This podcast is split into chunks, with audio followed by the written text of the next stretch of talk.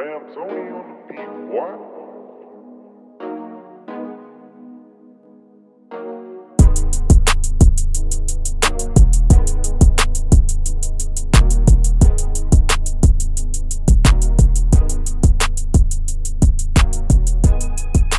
What's up, everybody, and welcome to the Philly Blitz podcast. It's playoff season, baby, and we got to buy. I mean, we got to buy. Quell, Pierre, and I are sitting here. This is Parth, of course, but we're sitting here. What do we talk about this week? We got nothing to talk about because our team, our team is a buy. Dude, they're going back working on fundamentals. Oh, let's uh let, let's let's work on our pass sets real quick. We don't even need to worry about the opponent because we don't have an opponent this week because we're the number one seed because we're the best team in the NFC. But let's get into this weekend. We've got a bunch of good slates of games coming up. Let's get into like you know who we can cheer for. Uh, but before that, as always, how you guys doing today? I'm doing good, man. Doing good, man. Excited for tomorrow. We got some amazing games on the slate. I feel like it's gonna be outside of maybe the Dolphins and Bills. Excuse me, guys. I'm sorry. Bit tired over here. I haven't got out of bed all day. I don't even know what the weather in Philadelphia looks like. It could be Right. raining cats and dogs. You ain't no reason to get out of bed when there's no game, right? No birds, no action, no opponents, just vibes. Of course, there's the casual Jalen check. Sounds like they ramped him up a bit today, so that's good to hear. But outside of that, man, life's good. Life's really good. Don't tell Jalen there's no game, man. He had Sirianni, Steichen, and Brian Johnson in in the uh, film room going over film. That's because he know we got bigger fish to fry. And I mean, based on what the reports been sounding like lately. Ooh, I mean, you guys touched on this. Was that a part ago? Where the opportunity of this team actually looking the same from coaching staff down to players all the way down. It's highly unlikely. I've seen, I mean, of course, we spoke on Jonathan Gannon and his yearly annual interview against the Texans coming up. Shane Steichen, he got requested to talk to by a couple teams, honestly. Yeah, he's raking them in. You get this rumor breaking that sounds like there could be a few teams interested in Brian Johnson as a potential OC.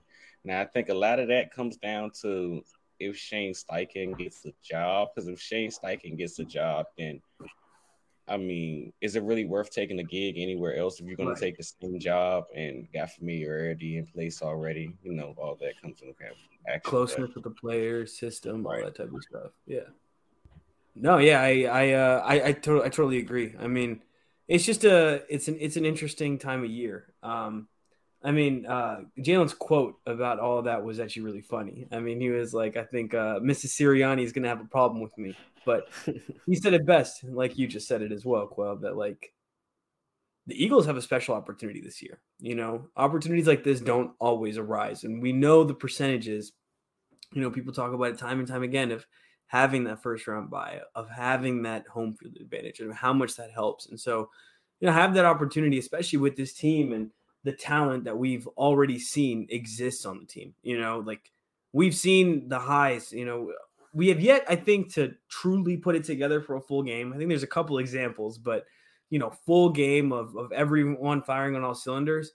This team is special, and I think, and I, and I truly believe this team can compete with anybody. And we'll get into it in a little bit, but obviously the the AFC pool is a little bit more uh more more more talented and and uh and a little scarier and it's just because really the quarterback position on you know those top 3 teams is is really solidified um but but the Eagles have proven that they can they can play with anyone you know and and Jalen shout out I mean starting the show second team all pro AP all pro like that's that's awesome man like he he finally got it you know I mean finally it's year 3 but I mean, to have that recognition um, at the highest level, I mean, it's just incredible. And, and we, we had a ton of guys. Lane was on first team, Jason was on first team, and then Bradberry, Hassan, and and Jalen on second team. Oh, and AJ. and AJ Brown, yeah. Yeah, You gotta be goddamn kidding me. Who did I forget? Nah, you didn't forget anybody. I just didn't know that Bradberry made second team. You telling No. me that Bradberry had a better year than Darius Slay? Ah, dude, it was my Wait. brother and I were talking about it. Wait, Darius Slay didn't. Darius Slay didn't. No, bro. And I saw I saw Bradberry on second team, and I hon- honestly automatically assumed that Slay would be on first team, but he's not. It's Now it's that- really confusing. That gotta be Really a mistake, bro. somebody somebody forgot to input his name, bro, because that don't make no sense. That it, it don't, and I mean, I seen it. I'm, I've been, of course, we all know how active Slay is on Twitter. I seen him and say how it was an honor that his peers selected him first team in the uh, first ever player Right. selected All Pro Roden. But then when I was on Twitter earlier today, and I seen him tweet, "Look, man, I ain't hating on nobody because the two guys that that y'all voted for had awesome years, but." I just want to know what the hell I gotta do to make first team or make an all pro team, not even just first team, what any team. This year and last year, he said he feel like he got screwed, man. And this year in particularly, I know us after the Justin Jefferson game, I thought it was about wrapped up. That was week That's two. I was about Everybody to was sitting around like, yeah, yeah, all pro. And I don't know, man. I mean, congratulations to James. I never want to sound like it's anything against James. Certainly, congratulations. But I don't know, man. Darius Slay, I don't know what you got to do, man. That's dude, that's exactly what I was thinking. I was like, obviously Bradberry and Slay are top flight corners, but Slay has been our number one corner all year, right? Like whenever there's been someone to match up with, it's been Slay who shouldered that responsibility. And that's not to say that Bradberry hasn't been phenomenal all year, but when we played the best receiver in the league, you know, by all metrics, Slay was on him and Slay had him in house. Slay had more receptions than he did.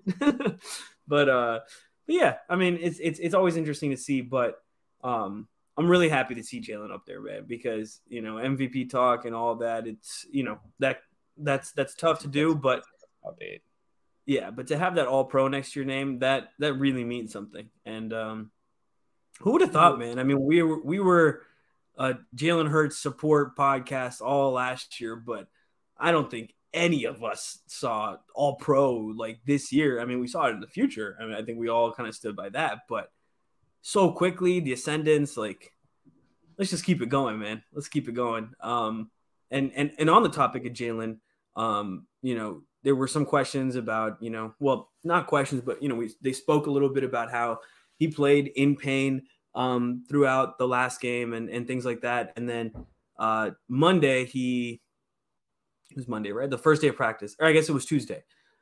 Tuesday he didn't throw. Um, and people were kind of freaking out about it. Oh, what's going on? Today he threw. I think it's really just they won the game and now they're just letting guys rest and figure it out and get ready for the game. And then my last point, first team All Pro member Lane Johnson, uh, he went on the Pat McAfee show today and uh, and, and just said he's playing. And so I read this uh, I read this article by uh, friend of the pod Al Thompson with well, what's up, Quo? Not even just him on the uh, Pat McAfee show. I don't know if you guys seen his. I don't remember if it was from the Eagles page or if it was just something Lane Johnson released himself, but he released some kind of promo. And Oh, I didn't see it. Oh, I gotta go watch that. basically just him talking. And what really stuck out to me about it, I don't remember exactly what he said word for word, but what really stuck out for me about it was how he spoke about even though there can be reports that come out early, even though nothing was set in stone, and you can be wrong, all wrong about it. And made me think. I seen something earlier in the day that somebody was like, I'm starting to think maybe Lane Johnson didn't tear anything. I saw that And I as mean, well. just, just watching them move and practice. I mean, of course, it's not like he was doing a whole lot of extra, but he was moving really well, really. And then just from him, the way he was moving, and then that the video that he released, it, it was kind of intriguing to me sitting here. Like, so I mean, of course he's hurt, and then on that, on Right. top of the fact that he was like, he'd rather be dealing with this than dealing with the ankle shit that he had, using his words. Last, uh, what was that? A couple years back, Mm-hmm, mm-hmm. I think it was like two years. I believe Yeah. so. I mean, to, to that point, bro, uh, I saw the videos of him pass setting today in practice, and albeit there's no pads or anything on, and they're not going full speed, but he was able to comfortably pass that. And so what I was saying is, um, friend of the pod, Al Thompson, you know, we're gonna try to get him on later, but he has the page Football Outsiders, and um, on Football Outsiders, he uh, Brian Baldinger writes, Baldy Baldy writes for them like you know every week, and so this week he wrote about Lane Johnson, and uh, and, Baldy actually had the same injury. It's a it's a core injury, so you know obviously there's speculation about the injury, right, Quell? But um, the muscle that he hurt, right? And we don't know what kind of tear it is or or what grade it is or whatever, but basically in your core, it's it's in your core where it's connecting to your groin. So it's it's a, a lot in your pass setting, right? Like in your pass set, that's all groin, right? Like I mean, you're keeping your legs apart and you're keeping the distance. And so Baldy said that he tried to play through it and it was like excruciating pain. He said it felt like kind of paraphrasing, but the quote was pretty much that it felt like a serrated knife was rubbing into your muscle every time you every time you moved with that. Um, he said he got surgery after that, and then you know he was he was fully healed. But he said that when he tried to play through it, he wasn't able to play that well, and that you know he he he struggled with it. And uh, it, it, but he also mentioned that you know every tear is at a different level. You know, Baldy probably tore his off the bone. You know what I mean? Like you can have different levels of a tear, and so with Lane, if it was a if it was a smaller tear and they've just decided to be overly cautious, then um, you know I think you can I think you can really believe that he'll be that he'll be healthy for this weekend, given everything he said um, and uh, and and all that uh, all that we've seen throughout the week, and and especially the fact that he's confidently saying that he's going to play in two weeks. That that really bodes to be a good sign. Yeah, and then also one last point on Jalen. Um, I saw he was the first quarterback from the 2020 draft to uh, be named yeah. to an All Pro team. Yeah, yeah, I don't know how Jordan Love got snuck into that that post, but yeah, certainly. And I mean, we had the conversation when we had Coach on. What was that about a month ago when we talked about ranking the guys from that class? And man, just kind of like you went into saying at the start of the part, Parth. I know we were really high on Jalen really, really high. But to sit here and be able to say that comfortably you would take Jalen Hurts over uh, Justin Herbert in this point in time, could you imagine yourself saying this 365 days ago, man? Burrow, I mean, I mean Burrow at the time of the uh, at, at the time of the draft blew out Jalen's Oklahoma team, and then you know went and had like probably the greatest um, college football playoff ever because the I mean, greatest BCS championship was obviously Florida, but I mean, we don't need to get into all that. Um, but uh, I mean, it, it's just crazy the the entire dialogue around all these quarterbacks. Jalen has 100% flipped the script on its head. So um, since we're just having a little bit of fun today, I got a question for you guys because it's been something that's been grinding my gears over the last 48 hours or so. Sounds like people just don't learn their lesson, man. And we're stuck in the same spot that we were just 365 days ago. Same narrative, different name. Bears should acquire a new quarterback. Justin Fields won't work out, isn't a good passer. And I just don't understand how do we keep getting here, man. Like, when will people learn to just let it play out, man. Let it play out. And then, especially when you had a conversation, it's became a run. It's become a running thing now. Actually, that trying to figure out where Fields will rank if he was so happy to be mm-hmm. in this mm-hmm. quarterback class this year. So I want to get your guys' opinion on a little bit of all the topic. My thing is when it comes to the Justin Fields discourse is, you know, the same or as much of the same as it was with Jalen last year. I feel like how can you speak in such absolutes about a quarterback when the receivers you had were, I think Byron Pringle, uh, Chase Darnell Claypool, Mooney. yeah, Darnell Mooney was his best receiver. Yeah, N'Keal Harry. They acquired. they acquired. Yeah, they acquired Chase Claypool midway through the season, but he didn't really have that much of an impact. It's just the the entire situation around him. You know, it wasn't conducive for success.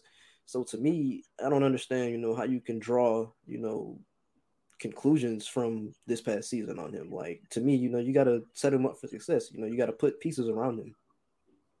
Dude, I mean, what's funny to me is that Justin Fields wasn't really like with Jalen. I understood some of you know the criticism. Jalen was a runner in college, right? Jalen Jalen wasn't afraid to like you know run the ball a lot more. You know, he was in a lot more option based offenses, and you know early in his career, he struggled with passing the ball. There was no question, right? I mean, that's why he was benched. Justin Fields was always a passer. Like Justin Fields has has always been a really good passer. Like he's had the ability to run the ball, but I think this year just especially put it on display because he has a god awful O line and no one to throw to. I mean, the, the dude was doing his best to put the team on his back, and he ended up being a, a thousand yard rusher. You know what I mean? Like that's that's why I don't really understand it. Was that? That's the funny thing about it, man, is he became a thousand yard rusher at the quarterback position this year when a lot of people don't even really know that he had just over a thousand rushing yards for his career in college as a whole. Like Wow, he I didn't know that. he and most of that was acquired during his time at Georgia because during that time he was used as a as a runner Mm-hmm. Mm-hmm. when he could get in when Jake Fromm was there. I think at Ohio State he had like 400 rushing yards. Yes, Jake Fromm. I mean, like that, that. I'll never understand. I mean, Georgia's gone and won two championships since then, but like Look, that QB room. we, we are as Philly as Philly fans, we are the poster boys for look, just don't complain about the discourse because just four years ago we was happy as hell to have went signed to a brand new deal and thought we had our guy, and Listen, now we sit here come on, looking come at on. We're hurt. not talking about that. That makes me feel stupid. I mean, I mean, in terms of Georgia, that might be the biggest domino effect. Not even just that. You could start all the way back. Well, I guess you could start with the Fields thing, but from them not picking Fields over Fromm, even though it was so stupidly easy, to Jamie Newman opting out. Newman, that's who Oh my was goodness! Like everything fell into place for Stetson Bennett. The, it, it that's probably the biggest domino effect in college football right now. But Mhm. Oh, Crazy. and just another just another point on the Justin Fields situation. This is just another egg in the basket that I possess when I state that you cannot have or you cannot field a successful uh, young quarterback with a defensive minded head coach. It does not work. yeah, you can. I don't I think, think- you can. I think this, and I think they're in a prime position to prove you wrong. Actually, But who, who has proved him wrong? Like to this point, like just curious, curiosity. Like I mean, besides Belichick and Brady, right? I mean, that one. I mean, I guess you could say you could say Josh Allen, but Brian Daboll had a huge impact on you know. Right. Yeah, I guess as well. McDer- yeah, because I just think Daboll, but it is it is McDermott's team. Yeah. I mean, unless your whole thing is just on the defensive side of the ball in general, unless you're saying that you should have offensive mind to coach for your quarterback. I mean, even with Lamar in Baltimore, you could point to the he went him winning MVP and the success he's been able to have, and their coach was a special teams coordinator. So Mhm. I don't really. I mean, I, I kind of see what you're saying. At the same time, I kind of love done fell out of love with that thought process because when you're the head coach, you're in control of so many different aspects of a team. And um, we was just talking about the Wentz thing, and we was just talking about the whole coaching staff being together, Brian Johnson and all that with Hurts right now a second ago. Where when you look at the situations that we were in, even though Doug and Nick are both offensive head coaches, they put together phenomenal, or they had phenomenal coaches, offensive coaching staffs around. Doug, in his instance, all them former quarterbacks doing doing the first Super Bowl run, and of course, in this instance with Nick, with Shane, and well, I ain't gonna say phenomenal. You guys know how I feel about Shane, but Shane and Brian. So, I mean, I do think you can need help, a bunch of help, because you, you gonna spread yourself thin trying to be the off, be the head coach of the entire team with an offensive man. That's why I commend so much to, Sha- to Kyle Shanahan, man. I have no idea how. I mean, I guess because he just leaves everything in the hands of his defensive coordinators, Robert Saleh, DeMeco Ryans now. He just let them do what they do on this side of the ball. I won't bother you. Do your thing. And offense is my baby. But that's the I mean, only that's- example I could think of that where it works. I, but that's that's what I see as ideal, right? Because I mean, well, having watched like the Dolphins for years, right? With with Brian Johnson, I mean, he focused on the defense and everything, but like bringing along Tua was not the priority. The priority for him was I want to bring in Ryan Fitzpatrick because we can win more games right now. And I think when you have an when you have an offensive minded head coach, I think there's a little bit more understanding to the growing pains that can come along with having a quarterback. Like we have we have Nick, right? And and you're right. It it, it it takes it takes a village, right? You need you need everyone in there. You need a good quarterbacks coach. You need a good OC. You need a good head coach if he's like an offense. eh, In general, you need a good head coach. But you know when when they're focused on offense, I just think um I think I maybe maybe I've been spoiled by you know Doug and and, and Nick and you know Andy Reid Andy and, and you know what I mean? Like Andy Reid, Mahomes, Nick and Jalen like those types of connections between like the head coach and um and and the quarterback is just it's it's really important to me. And I think you can also see it from defensive minded head coaches um as well. But I just think it's a I, I think it's a little bit more rare just because it's a it's a whole thought process and a way of looking at the game. You know what I mean? Um, and and and, and I also think that element of patience is in there as well because I think offensive minded uh, coaches are a little bit more connected to their quarterbacks, right? Like if you draft a quarterback and you know you're the offensive coach, then that's that's your dude. You know what I mean? But meanwhile, if you're a defensive coach, then you know you probably have you know some position group that you focus on that you know is is really good, but um, you know, obviously it's not your quarterback, which is the most important position, arguably. And I think, you know, to your last point, I think that's the thing that makes this entire Bears and Justin Fields situation, you know, so interesting. Ryan Poles didn't draft him. You know what I mean? Mhm. He's not, you know, connected to him in any way other than he took the job and Justin was the quarterback. So it'll be interesting to see what they decide to do. I mean, I, well, to my point where I was going to go initially when I said that the Bears are in the best spot, and we'll touch more on this discourse a whole lot more during draft season, but I think there's almost a zero percent chance the Bears pick at one. Oh, definitely not. And with that being the case, the only reason that is the case is because what Justin Fields showed you last year. Now, of course, I understand what Ryan Poles and the company were saying when they say, well, he'd have to be blown away, but they all things on the table. They're saying everything that they have to say. Same thing Howie Leverage. said last year. Leverage. Right. But I think I don't want to say it's almost no way he can fail because I mean we always got to watch the discourse fall into place. But we another one of them things we were just talking about when I say it hurts being over Herbert. How would you feel about that 365 days ago? 365 days ago, we looked at this Bears roster and how they treated Justin Hurt, Justin Fields throughout throughout the whole offseason. Like, dang, they hate him, don't they? Y'all gonna get him some help or something? And just a year later, they're in position to have not only three future first round picks, but they have a boatload of cash that they legitimately have to spend by league rule. They have to spend a certain amount. So they're going to break records this year in terms of spending. So I'm just it's it's going it's looking bright for them right now. It's Bears are going to be a fun bright. team next year. Yeah, a really Really fun, fun. team. Just get yourself some linemen, all right, and then and, and figure out receiver, and and then we can talk. I mean, defense is fine. I mean, there's I mean they lost a lot of guys this year. Roquan Smith just got paid, just got paid. Um, Side note, side note, side note.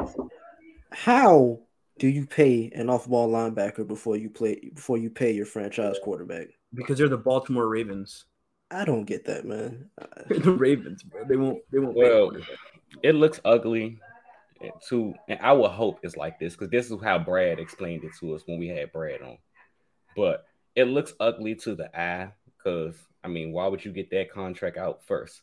But basically, like even considering us in the position we're in right now, don't be surprised if you see a Javon Hargrave deal or Chauncey Gardner Johnson deal done before you see a Jalen Hurts deal done oh that no, I doesn't wouldn't- mean I- that I- that, that is, they got that money allocated. They, at this point, it's just seeing about how much wiggle room they got in the meat. But that money is there. The money that they spent on Roquan Smith is basically, all right, we got this amount of money to touch. We can get his deal done right now. Let's Is it still there up. though? I mean, like, dude, this is your franchise quarterback. He's been like, you're you're you haven't paid him. Like, I mean, the, the summer was ugly. He decided to play. He gets injured. You sneak into the playoffs, and I mean, are you really gonna start start Snoop Huntley? Right? Like, I mean, like, what what what are we doing here? Like, pay your quarterback. I I, I mean, I get it. You know, you can have. I agree with you. You know, most times teams work like this. But the only reason I question it is because it's the Ravens, and the Ravens are known for prioritizing defensive players and just and and and and and, and you know buckling down on defense, which you know it's nice, but they haven't. I mean, they had Joe Flacco, they paid They him. care It him did not. they had to. Huh? They took care of him when he had to. Joe Flacco. Oh yeah, but then it. I think. I mean, my friend who's a Ravens fan, he just says he thinks that the the organization has PTSD from paying paying, paying Flacco, and they don't want to, and that's why they're just afraid to put in a bunch of money into a quarterback. I mean, you're gonna kind of understand it, but you guys stumbled upon a MVP candidate uh, or MVP. Like this man won the MVP. He's a perennial MVP candidate. He's always in the game. You know, he can keep your team, lead them to the playoff. Pay the guy. You know, like and and at one point, I get you know there's financials of it, but this is the leader of your offense, leader of your locker room. Keep the guy happy. You know, show him that he that he's appreciated. And I'm afraid personally, if you ask me, Quell, I think that this is a deal where they did it and they were able to save the franchise tag, and they might just try to tag him again because I mean I Um, don't. I'm under the. I mean, I don't want to say it like this because even listening to Lamar speak on it and people close to the situation touch on it, I'm. I know how Lamar feels and how he a, he's a team guy. He want to be out there with his boys. He love playing with his brothers. I understand that. But even with that being said, I'm under the impression, and if I'm wrong, I mean I'll come back and address it then. But I'm under the impression that he's not playing under the franchise tag. You can franchise. Oh yeah, no way, want. no I'm way. I, I'm just saying they're gonna try. I, I think, think, I it's more of a try. situation where he might, if they franchise tag him, you should expect a trade at that instance. Oh yeah, He might get tagged and traded, but I don't. He's not taking another snap in Baltimore if he's a franchise tag. You gonna Yeah, have. I would I mean, agree. that's that's the problem with the whole situation right there. And I mean, Pierre, you and I have had multiple conversations, and I know, especially when it comes to around draft season, one term I use a lot is I try to think about these things like a GM would think about it. And it gets real messy because clearly you we've watched the Ravens play football for the last six games. They're not a good football team without Lamar Jackson. We've watched Mhm. Lamar Jackson be, be responsible for what, like 89% of their offensive production in a game before. Like, clearly, he is the offense. Now, with that being said, when you're the general manager and you understand that's an MVP candidate, the guy that's supposed to be an upper echelon quarterback. But when you're the GM, how are you supposed to sit here and listen to this guy tell you that he wants guaranteed dollars, all guaranteed dollars, when you can't even remember the last time that he played a full season? And his it's not like his play style is conducive to him playing a full season. So those things that they have to think about, stuff that us as fans, them as players, they don't want to hear that. You figure that shit out. That's on you. I know what I want, but I mean that's why these things get so messy, and I, it's really hard to blame franchise. Like I, I really feel bad for the situation Baltimore's in because he really means everything to that city, everything to that franchise. He is Baltimore right now. But both sides are 100% correct on how they feel. Lamar deserves to be paid uh, accordingly, and they deserve to like that they can trust you to be there. Like this week one of the playoffs, and we sitting here talking about starting Snoop Huntley. Do you think this is supposed to help you in contract talks? Stuff like this is why we paid Carson Wentz and drafted Jalen Hurts in the second round. Yeah, I mean that's all that's all true, but like I think it I think like I said, I think it goes the other way as well. Lamar has Yeah. been waiting all year, right? Like last summer, it was like, when's the Lamar contract gonna happen? Even I think leading up to camp, it was like, oh, the contract's about to be finished, it's about to be finished, and then is Lamar's gonna play with the con- uh, play play under his normal contract, and they'll wait to figure it out. And so this was the kind of situation where it's good faith on both sides, right? Mhm. And they're just kind of like, okay, we'll figure it out, but it's just the fact that it's taken so long, man. You know, and, and I agree. You know, you're right about the injury history. It's it's totally understandable. But you're also right about what else you said. That Lamar Jackson is the city now. Like, I mean, Lamar Jackson is that team. At one point, like you have to take a risk. It's football, right? And, and we talked about how you know more contracts should be guaranteed, but that's not the reality right now, and and that's totally understandable for a for a franchise to be afraid. But we know that there is a limited amount of franchise quarterbacks out there. There's a limited amount of quarterbacks that can take your team to the next level in the way that Lamar does, even if he's injury prone. And I think that's where you have to take a swing, you know, and you kind of have to be like, all right, this is the, this is the chance we're taking, but Lamar's our guy. We're Lamar's team, and and and, and we're gonna rock with it, right? Otherwise, you're always gonna be in limbo, right? And and you don't want this to turn out to be um, I'm not comparing the two players, but Kirk and and and uh, and and Washington, right? Where it's just Mhm. like just gets uglier and uglier, and you know, and, and no one leaves happy. That's that's my only thing. You got the playoffs coming up. If I'm Lamar, I'm not playing right now. Like They ruled him out is- already. huh? They ruled them out already. Oh yeah, yeah. I'm just saying, like, I understand, right? Like, if I'm in that position, this is the game. I'm coming back off of injury. There's a chance of re-injury, but this team won't pay me because they're afraid of my injury history, right? Like, so I can, like, we're we're talking about both sides, right? And so, so from Lamar's side, it's like, yeah, I can play and I can show you guys I can play, but what if I get injured and you guys are not paying me because I'm injured? Uh, I'm, I'm injury prone, and so it's a whole bag of worms, and there's definitely a, a lot of politics in it, and it's and it's tough, man. And it, and you're right, it is. It's just hard, but man, Baltimore, y'all y'all got to wake up, man, because Yeah. there's there's there's not that many Lamar Jacksons out. There's one Lamar Jackson, right? You know, he's a he's a top top top seven quarterback if you want to be like conservative about it, and I think you try to keep them in the building if you can. Agreed. But you know, you talk about you know Baltimore needing to wake up. You know, looks like to me their season is going to be put to sleep tomorrow. Yeah, they ain't the only team. Nice They, transition. they, they, they gave us a bunch of. We gonna put you. We gonna we gonna put you out of your miseries early because I think I think the first game of the day is the 49ers game, isn't it? Hey, listen, upset's coming. The upset, right. the upset is Good coming. with that. I'm pretty sure it's not because that's a West Coast game. It Yeah, that'll definitely be the it- game. If it was, it'd probably be the first game on Sunday. Let me check. I think no, I think the first game tomorrow is Miami and Buffalo. Another one putting you out of your miseries early. They getting over the ones that they know early. Yeah, they play the uh, first game on Sunday. on Sunday. Yeah, yeah, okay. But we could uh, we could go ahead and get into um the playoff picks. You want to start with the NFC or AFC? I guess we can start with the NFC since that is the people that we have to look forward to facing. Okay. The uh, number seven and number two teams in the conference, Seattle Seahawks at the San Francisco 49ers. Who is you guys picking this game? brother. You ever heard of Old Yeller? Old Yeller about to get taken out back this week. Yo, you need to relax, bro. It's over for them. I feel bad for Pete Carroll. I feel bad. I, I I'm happy for everything they accomplished. I'm happy for everything that Kenneth Walker had a phenomenal season. Geno Smith was awesome this year. It was great to see. They were a fun team to watch, but it all ends tomorrow. It all ends on Sunday. It's finished. Over with. Oh my It- this game might be bad. And I mean, the only thing we have to hang our hope on is I think the 49ers have already beaten them twice this year. And like I said earlier, it's hard to beat a team three times. So Is DK playing tomorrow? uh, I can check. I believe so. I could have sworn I seen that he was, but I can check. That's Sunday. But I don't know, man. I'm waiting. I'm waiting for the Brock Purdy experiment to fail. Like, Oh, it's coming. that day. It's coming.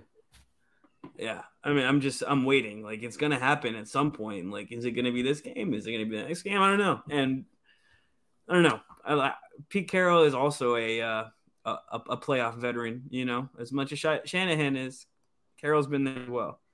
Carroll actually won.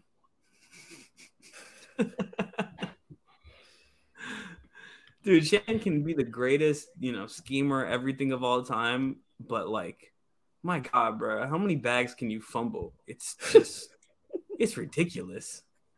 It's it, generational talent. Look, man. All I, I, t- I spoke on it last week on the pod when I said I think that's going to be the fight of our lives in that NFC Championship game if and when we get there. But I think he's on a mission this year, man. Everything that could went, go wrong has went wrong for San Francisco. you've been saying this. and he said, "Look, y'all aren't going to ruin this for me." I'm gonna take y'all with me over my dead body. Like, I don't think I've ever seen Kyle so focused this year, man. I mean, just in general, not of course. I don't know, man. I I, I, I like you guys. I do expect for it to come crashing down at some point. Like, I hope. I was literally thinking about it, and it's funny. It's funny we having this conversation here because I was literally thinking about it a, a day ago, yesterday. And I was sitting here like, you know what? I can't believe I'm really surprised that Brock Purdy is starting off his career so good. this was literally him in college. His freshman year at Iowa State, dude was a legend. Dude was a baller. But it's like over time he became college football's version of what's the kid? What's the dude name that that got uh younger with age? Benjamin Button. He's like college football's Benjamin Button. Like you just progressively got worse. You started great and it just started going so downhill. So I mean, I was gonna say Bo. he has Nix, a but track he's- record. He's turned it around a bit. I hope so. Bo Nix at Auburn was my god, dude. He was a freshman starting at Auburn for like five years. Like you know, he's he's a freshman. He's a freshman. Good Chill, God. man. That's almost as funny as Ben Simmons winning the Rookie of the Year and Jayson Tatum still being 19. Oh my god, bro. Well, you know, Jayson Tatum is like he turns. He hasn't even turned twenty yet. It's crazy. He's doing all this, and he's only nineteen. Historic. Well, nah, I got uh San Francisco in this game as well. You know, I don't, I don't foresee any any way you know they lose this game. It's- Yeah, I think realistically, it's got to be it's got to be San Fran. I'm praying for the wheels to fall off, though. I'm praying for the wheels to fall off because I, I do think that's going to be the the hardest team to play for the Eagles. You know, at the end of the day, um, I think they can get after Purdy, uh, but that defense is something. That defense is something. DeMeco Yeah, but- is in his bag. Yeah, but moving on to the number six seed at the three seed, you got the New York Giants going to Minnesota to take on the Vikings. I feel like this game is going to be the the shootout of the weekend. Like this is going to be a high scoring game, I think. hmm Do you remember what the score was the last time these two teams played? Yeah, 24-27. But But there was a three lot points, right? of yeah, but there was a lot of offense. Like Daniel Jones threw for over 300 yards. I think Kirk Cousins, I think he just missed 300 yards and three touchdowns. Hmm. What time are they playing? Interesting. That matters. They play At 4:30. He just Uh-oh. missed the mark. 430. Uh oh. He just missed Uh oh. It's not one o'clock. Uh oh. Vikings fans. Uh oh. Vikings fans feeling good right now. They said, "Man, we seen Kirk win a couple games that it's not one o'clock. He won on a Saturday for Pete's sake. No, I don't think know, I man. think This game think- is on a Saturday. They got a I- chance. No, wait. it's on Sunday. games? They gonna have two games on at one time on Sunday. Oh, the 49ers game is tomorrow. Okay, that makes Yeah, sense. it's tomorrow. Yeah. Yeah. But um, I think this is where the Vikings magic runs out. Honestly, Agreed. I'm feeling an upset. I mean, I Dude. can understand why, but you guys do know this is the Giants we're talking about. I mean, Brian Daboll's really good. And the last time the they won Vikings. this thing, I mean, yeah, that's the odd part about this. Right? Like it's It's like the the stoppable force versus the movable object. It's it's Awkward. it's weird, man. So who do you Like- give the who do you give the coaching edge to? Because I mean, o- O'Connell is, is a great probably. coach, right. That's I what I like would to say. think as well. McConnell is a great coach, but sometimes when you you you get blamed by uh by default just because you're with Kirk, and Mhm. sometimes Kirk gets you dragged down. Kirk, His Kirk's, inconsistencies. Uh, I don't know, man. The- he's going to be the key to the game. I do think the coaching edge goes to the Giants. I think Daboll. I mean, he the reason they're in this position right now. So it was hard to think that he won't be the reason that they're in that football game tomorrow. Now, I do think there comes a point where talent has to come to play. Like the Giants have no wide receivers. Bro, Kenny Golladay Golladay, now he's caught that touchdown. Hold up. Caught hold that up. ball. I called it. I called it. Who caught the one touchdown of the game, bro? Who? Me. I, I called. I didn't catch, catch a touchdown, but I called it. I said it's a Kenny Golladay game. Kenny Golladay Oh game. my goodness. He His His first- first, his touchdown as first touchdown. Yeah. Go. Ain't he a free Go. agent after this year? Is it already up? I think he has one more year. I don't know. Oh no. He signed a four year deal. Yeah. Yeah. It ain't been four years. I don't no, think it's been bro. four I think years. it's been two. Oh my goodness. Yeah, bro, I had the exact same reaction. I could have sworn he's been there for like three or four years. Because he was he was out of there about the like he was time in as Slay. Detroit so long ago. It was like the same time as Slay, bro. Wow. Crazy. and if y'all Right. remember, the Eagles, the Eagles were in on him. Mm-hmm. I wanted I do- Kenny. I, I do think that Kenny would be good if he was. I think Kenny is another one of them examples of like. Don't get me wrong. I know why you're looking Right. at me like that, Pierre. But No, I agree. I you got to understand. I'm I'm a kid from Washington D.C. and I have experienced firsthand football players coming to the Commanders, the Redskins, whatever you like to call them, the football team, literally taking a paid vacation. They were just coming here for the check. Albert Haynesworth made it famous. Deion Sanders did it. It was literally a running thing. Every single soul. And then they left, and exception to Albert Haynesworth. He was better than he was in Washington, though, when he went to New England. But everybody left and were miraculously better. I think that it's a case with Kenny. He just genuinely does not enjoy the New York experience. I think he is dying to get out of there. He would go to good fit. Vermont if you traded him there. Like, No, yeah. It, but I just I don't think it's I don't think he's a good fit in the offense either. Like yeah, I mean, that too. Kenny is a Kenny is just like your classic big receiver, like Alshon Jeffery type, and this offense is not exactly conducive to that. You can't but, think of a Brian Daboll offense that operated with one of those. right, exactly, exactly. A little, always a little bit more dynamic than um than what what Even Kenny when is. you as a- think back to his time at Alabama, like, ain't that when Hurts had Cooper and the boy and the boys? Didn't Hurts play with Lamar? I think his freshman year, right? And that was Yeah.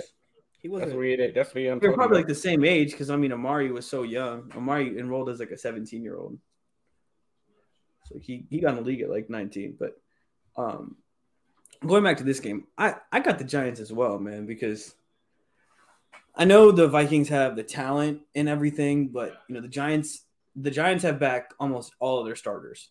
Um, I think they're missing one player. Yeah, they're, um, they're, I'm, uh, on the health. The uh, I think the injury report said they were fully healthy. I Fully mean, healthy, yeah, right? They're, they're, So- they're missing uh. Wan'Dale because Oh yeah, because he tore his ACL, right? So yeah, Yeah. so all their defense is back, and their their defense isn't isn't awful when they're healthy, and I think they can I think they can scheme up a plan for for Justin Jefferson because that it takes a it takes a good corner. You got you got Xavier McKinney. Um, you know, I think that can help you a good amount, especially on the back end. We talked about it. I think he makes um, a big difference. I mean, Dory Jackson. I mean, I guess you can figure it would help to have Bradberry right now for sure. Um, but even besides that, I just think Daboll's about to get in his bag, bro. I think you're about to just see some crazy stuff like double reverses, like triple passes, like just like just crazy stuff, you know? Like I think I think like last week against us, they were super conservative. I think I think they're gonna come out swinging, man. Maybe maybe it'll be one of those things where you know a team- conservative. That's what you call it. that. Dude, the team I that mean- kicked the onside kick out of halftime, Well, yeah, but I'm talking play calling punts, and play, play calling. That was conservative. special, right? Did you see anything like crazy, like in terms of their play calling? I think they wanted to win the game, but it wasn't like in terms of like it wasn't like we saw any trick plays. It wasn't like we saw a playoff script by any means. You know what I Oh, mean? no, for sure. That's my point. I think, uh, especially with Daboll, like that dude's just he's a little, little, little genius out there. You know, wearing his shorts and his hat all the time. I don't know. We might see something. I'm ready. I am also ready for the chaos that comes with the Wink Martindale called playoff game on defense. Oh yeah. Don't sign Quell up though. Quell wants quarters all the time. Give me quarters. Give me quarters. I don't gotta see. That's the thing. I don't have no problem with aggressiveness now. Kind of like what we Let said on the ride. last part. I mean, on the last part, bro, let us nuts hang a little too much for me. That, you know what I'm saying? Calm down, brother. Especially, I just sat here and talked to y'all earlier today off pod about how Jim Schwartz still gives me nightmares, leaving everybody one on one in every situation. Eight man in the box. Gotta keep eight man in the box. Don't let him run the ball. And the ball just like, brother, your cornerbacks are Julian Love, and I have no idea. Like, good luck stopping. Je- you over here talking about some. I think they could do something to stop Justin Jefferson, and I'm over here looking like, brother, run the ball. Don't give them the, the the game plan is simple. Run the ball. They can't stop the run. We're gonna score points with the run. We're gonna bank on Kirk Cousins making a mistake or two, and we not gonna make a mistake or two. That's how you win this football game. That's it. That's fact. If they go out there trying to throw the ball, they can try and throw the ball across the yard with 15 touchdown Daniel Jones if they want. We'll see how that go. I mean, I don't. I agree with y'all. I don't think Minnesota should lose this game. I mean, should win this game. I think the Giants have a better chance of winning. I don't think it's as foregone conclusion as we think. I don't. I think the Giants have the edge, like I said a second ago, in terms of coaching, but just talent wise, I can't accept this. Their defense. I get it. Listen, Justin Jefferson last two games, 15 yards and 38 yards. Hey, you let me know if the Giants own a Jaire Alexander. I want his autograph. I mean, the Bears had, had what? Kyler Gordon. Kyler Gordon and uh Jaylon Johnson. Dogs. Dogs. Oh my god, Jaylon Johnson was holding so much against AJ. My god, bro. I was Man, like, did you Jesus Christ, big he is? I don't care. Get off of holding him. too. Get off of him. I hate corners. I was like, "Oh, grab, my job is so hard. They let y'all do everything. Park pushes me all five yards. Oh, catches ball. Yeah, I mean that's exactly what you're supposed to do. You run a hitch, I'm pushing. I'm putting my elbow in you. Uh, but All right, moving gear, so- switching gears to the Monday Right. night game. This is the first Monday night playoff game, right? Yes. Wait, so there is a Monday night game? Yeah, I I don't thought it was understand why they did this. Yeah, Dallas at Tampa Bay. That's the Monday night game I'm not getting it. for TV ratings, bro. I Money. I understand that, but the last thing we need to hear is Tampa or the Dallas fans sitting here saying, "My team has to play on Sunday. That's six days rest after the other Oh team my coming god, off you're eight. right. That's not fair. That's not Right. fair. Life isn't fair." Told No, but phone. I, mean, I got- people. I got Tampa Bay in this game, and it's not even just the Eagles fan in me. I don't know. I just feel I don't I don't feel like uh because Tom Brady he's never lost to Dallas in the playoffs or I just don't think he's ever. I don't think he's that, lost to Dallas. like at all. ever. Yeah. Wait, hasn't he been in the league for like twenty years? Yeah. We them boys. Oh man, that's poverty, bro. No.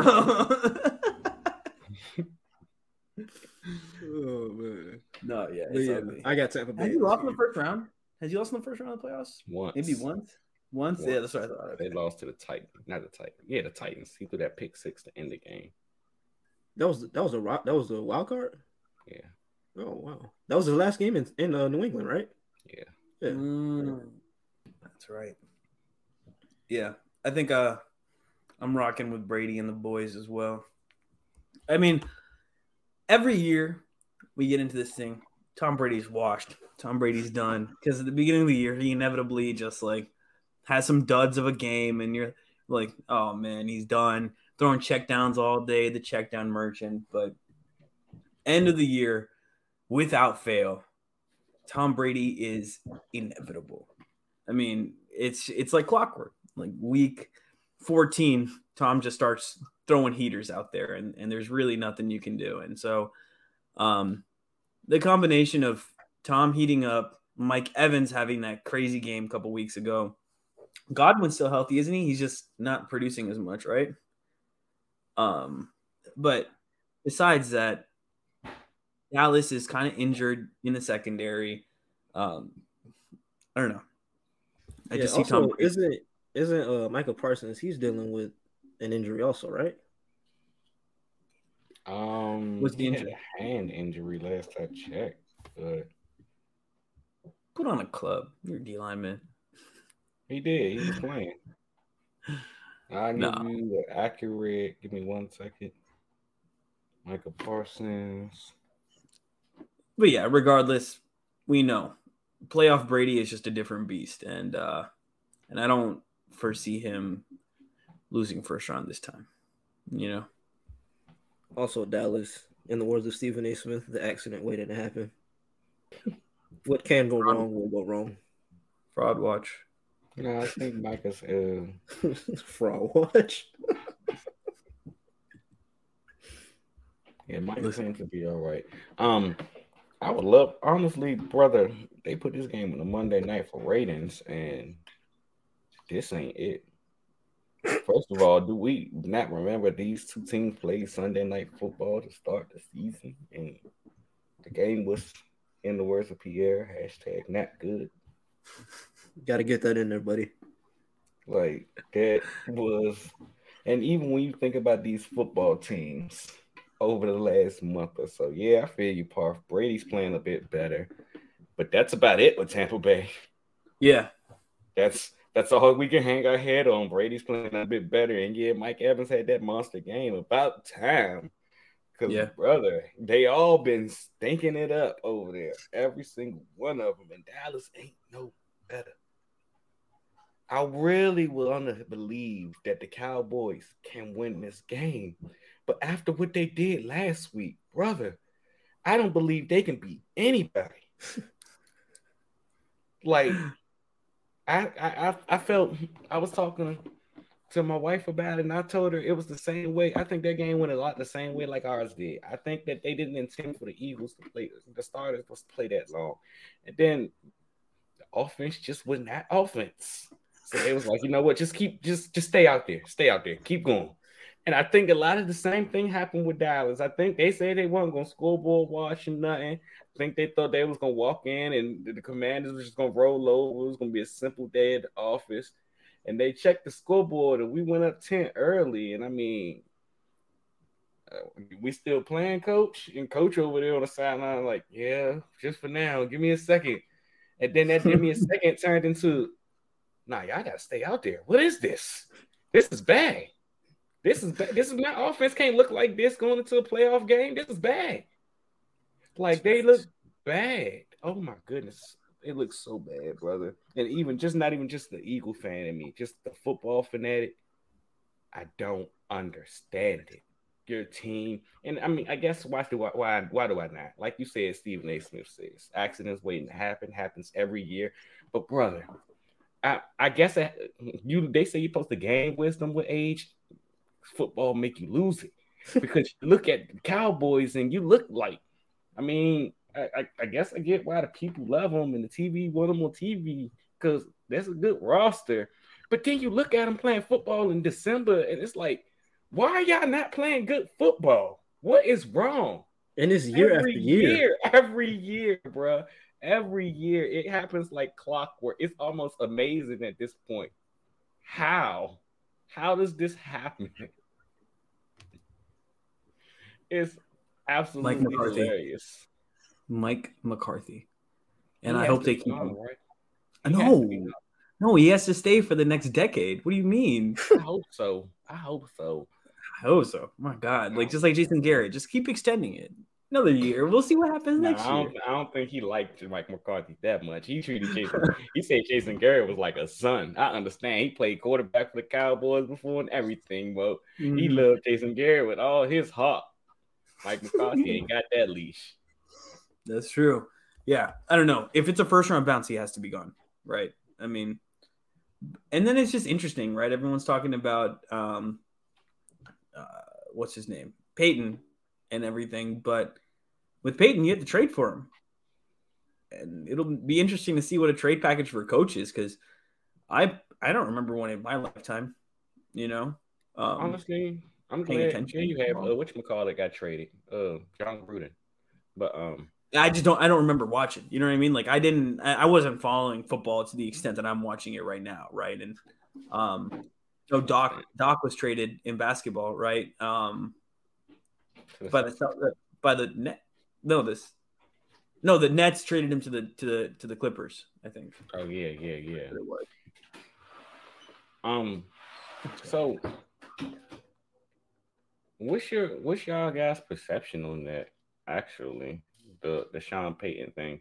I've heard he's spoken with Arizona and Denver, but like you guys just said, they got to trade for him, and I'm not gonna lie, neither one of those rosters are in position to trade for him.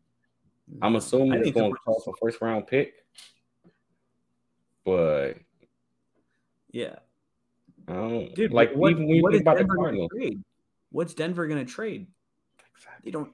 They don't have anything left. Like it's so bad. I, I, I personally, well, I think it's. I think it's a lot of smoke about all of it. Yeah. Um, probably coming out of uh, Payton's camp, but until and he has to agree to a buyout price as well. That's what I saw um, with the Saints. Like there's there's a there's a lot that's going to go into all this. So you know it's all fine and dandy that teams are interviewing him, but until there's something solidly like moved on that front with the Saints, I don't I don't see it really happening, dude. Because you're right. It's these teams, especially that they've been talking about interviewing with. It's not like they have a ton of draft capital. The team that could it, it could actually happen with would be like the Panthers. You know, the Panthers actually have capital to be able to make a trade like that. But the That's question is, is do you, exactly. And do you want to trade for you know a coach, or do you want to continue to solidify your roster? A lot of questions, especially with, with the Panthers. I don't know. I don't know why they're even doing a head coaching a head coaching search. I think it's stupid if you ask me. The amount of buy-in that these guys that that Steve Wilks has from these guys and um just the job that he was able to do throughout the year. I mean, he almost made them a playoff team from what they were. And I mean, he, Sam Darnold looked like a decent quarterback. I mean, that was that was I know. Here, hashtag not good. We get it. Hashtag not good. but he didn't look bad at the end of the year, you know, and, and and the Panthers really were heating up at the right time, and that's that's what you want out of a coach. As a, as a head coach, I think what you really are looking for is a leader of men. That's that's the most important thing. And when you have guys openly saying it, players openly tweeting, videotapes, whatever, like saying we want Wilks back, like that's that's a big deal, you know. And and as an organization, you should be paying attention to that. But we're nearly pushing an hour here. Let's get to the AFC and kind of push through them a little bit. Um, number seven seed at the number two seed, Miami Dolphins versus the Buffalo Bills. I don't really Go think there's, baby. I don't think there's much to discuss here. Buffalo Bills win in the in the blowout. I think. Uh, Skylar Thompson uh, come out game. I don't know, I don't know what you're talking about, dude. Breaking out. you guys want to know my opinion on this game, just go listen to what I said about the Seahawks. Um, the Seahawks. Yeah, game. I mean it's it's gonna be, my, and it's especially if they can get Damar out there walking them onto the field. They're talking about and- they're talking about bringing them to the game. I, I I don't know. Um, I've seen some speculation about it. I mean, he's out, so you know there's there's a possibility. But if he shows up, Miami will be massacred, and it will not be close.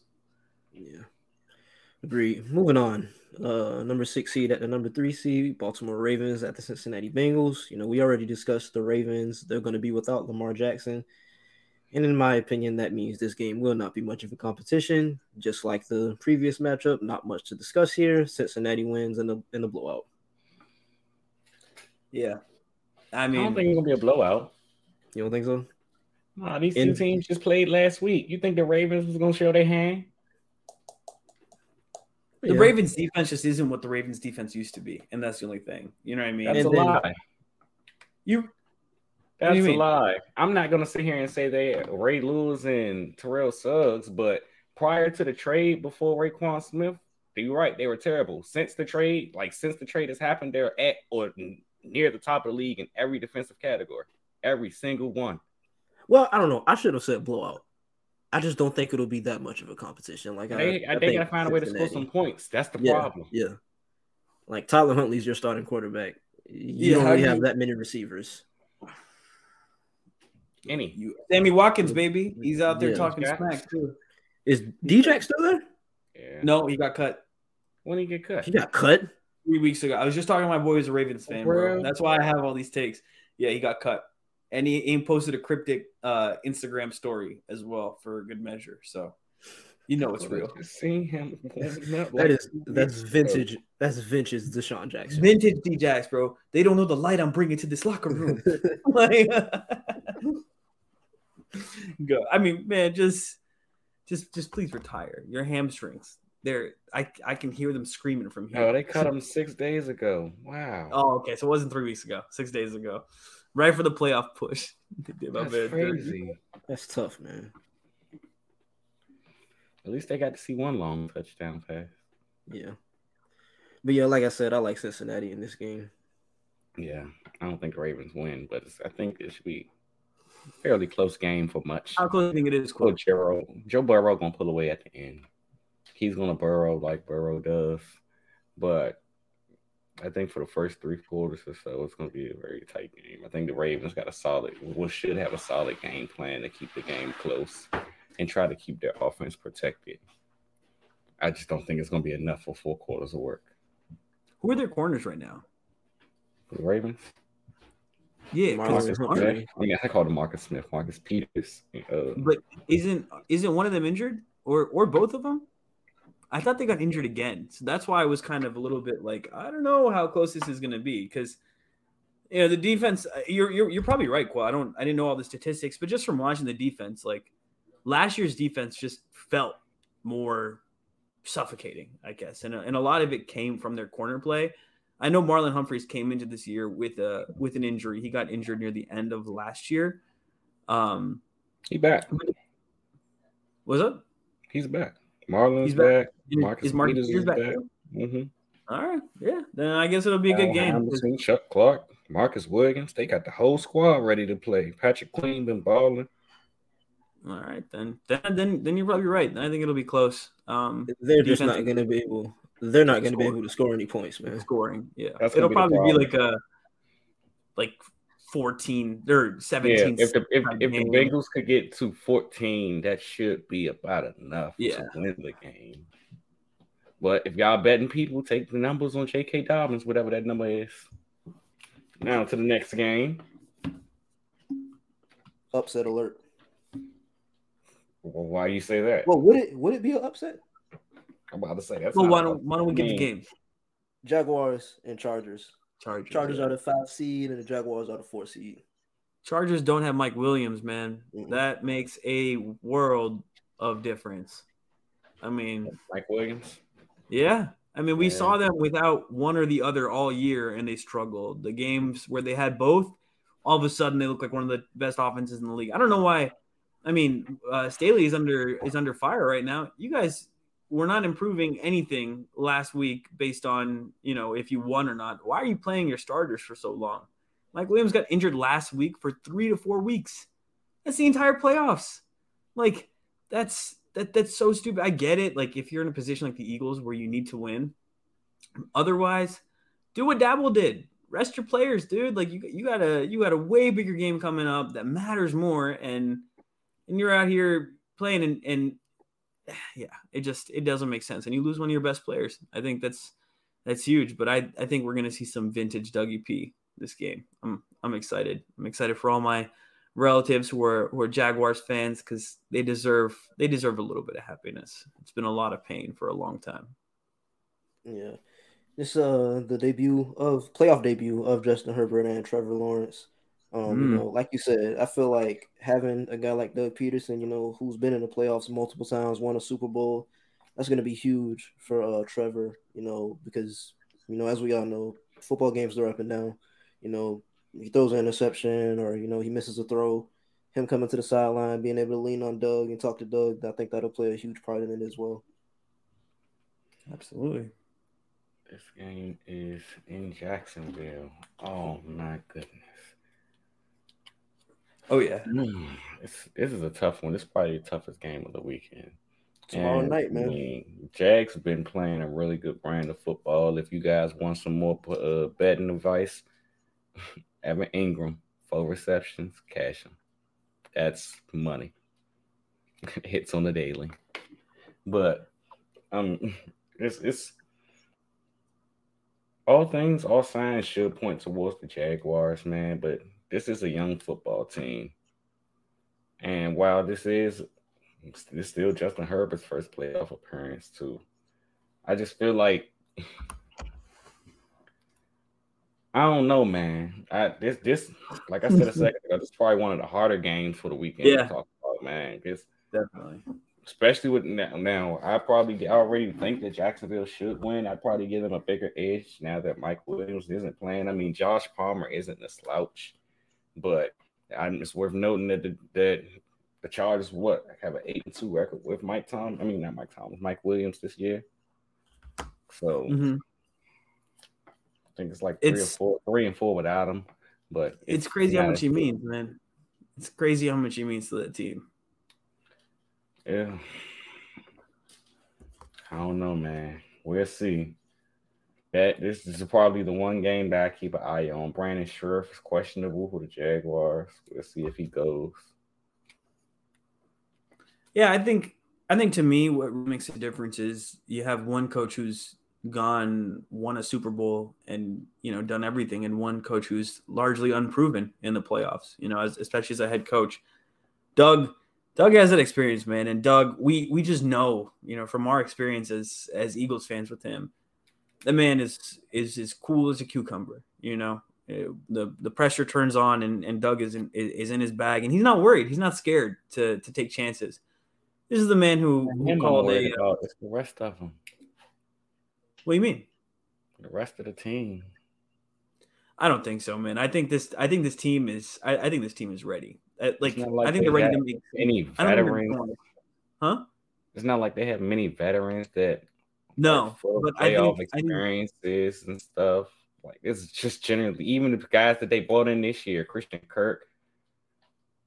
But how many the how many other Chargers have a ton of playoff experience? It's not like I think they're both pretty young, you know, inexperienced teams, and that's why I, I look to the coach for this. You know, I think that's that's going to be a, a huge difference maker in this game. You're right; it's a it's a really young team, but this is a really young team that went through adversity throughout the year and really found itself. You know, like we're talking about a team that started the year off with what four wins, right, and like and six losses or something, and then you know they go on this crazy Man, win the fact they started four and oh. zero. they started 4 0 and then yeah and then they then they lost a bunch of games and then they found themselves you know and and i think that really showed me something and this could be a case of uh you know first round you get washed out and then you have that playoff experience like you said. And the next year they're someone formidable. But i tend to think i think i think the jaguars can can steal one you know this year. I don't know i don't know about the next round. You know that's uh that's a whole different story. But um this round i think i think the jags can you know sneak it out a little bit you know, I don't know why not. And we'll find out, man. A lot of great games though, like like we talked about, man. It's gonna be uh, it's gonna be really awesome to to see. Great slate of football this weekend. And the best Oh, part is we ain't gotta work. I mean, we ain't gotta watch with no fear, no stress, no nothing. It's amazing. It's amazing, man. We just looking to see who the opponent gonna be. Yep, agree. And I think we've touched on um everything that we had laid out in our itinerary. So um from us over here at the Philly Blitz, as always, you know, thank you guys for listening. Be sure to leave us a rating and review. Um Ten dollars. get the dollars, you feel me? Go into any Apple store, you know, click on the pod or search up the pod, then click on the pod, you know. It's not 500k, but it's good money. It's honest money. That might gotta go. That's terrible. Why would you say that? I was to say that might gotta go. That's terrible. I hey, keep bro. Give him a real experience. All right. Go birds, everybody. Go birds. Go birds.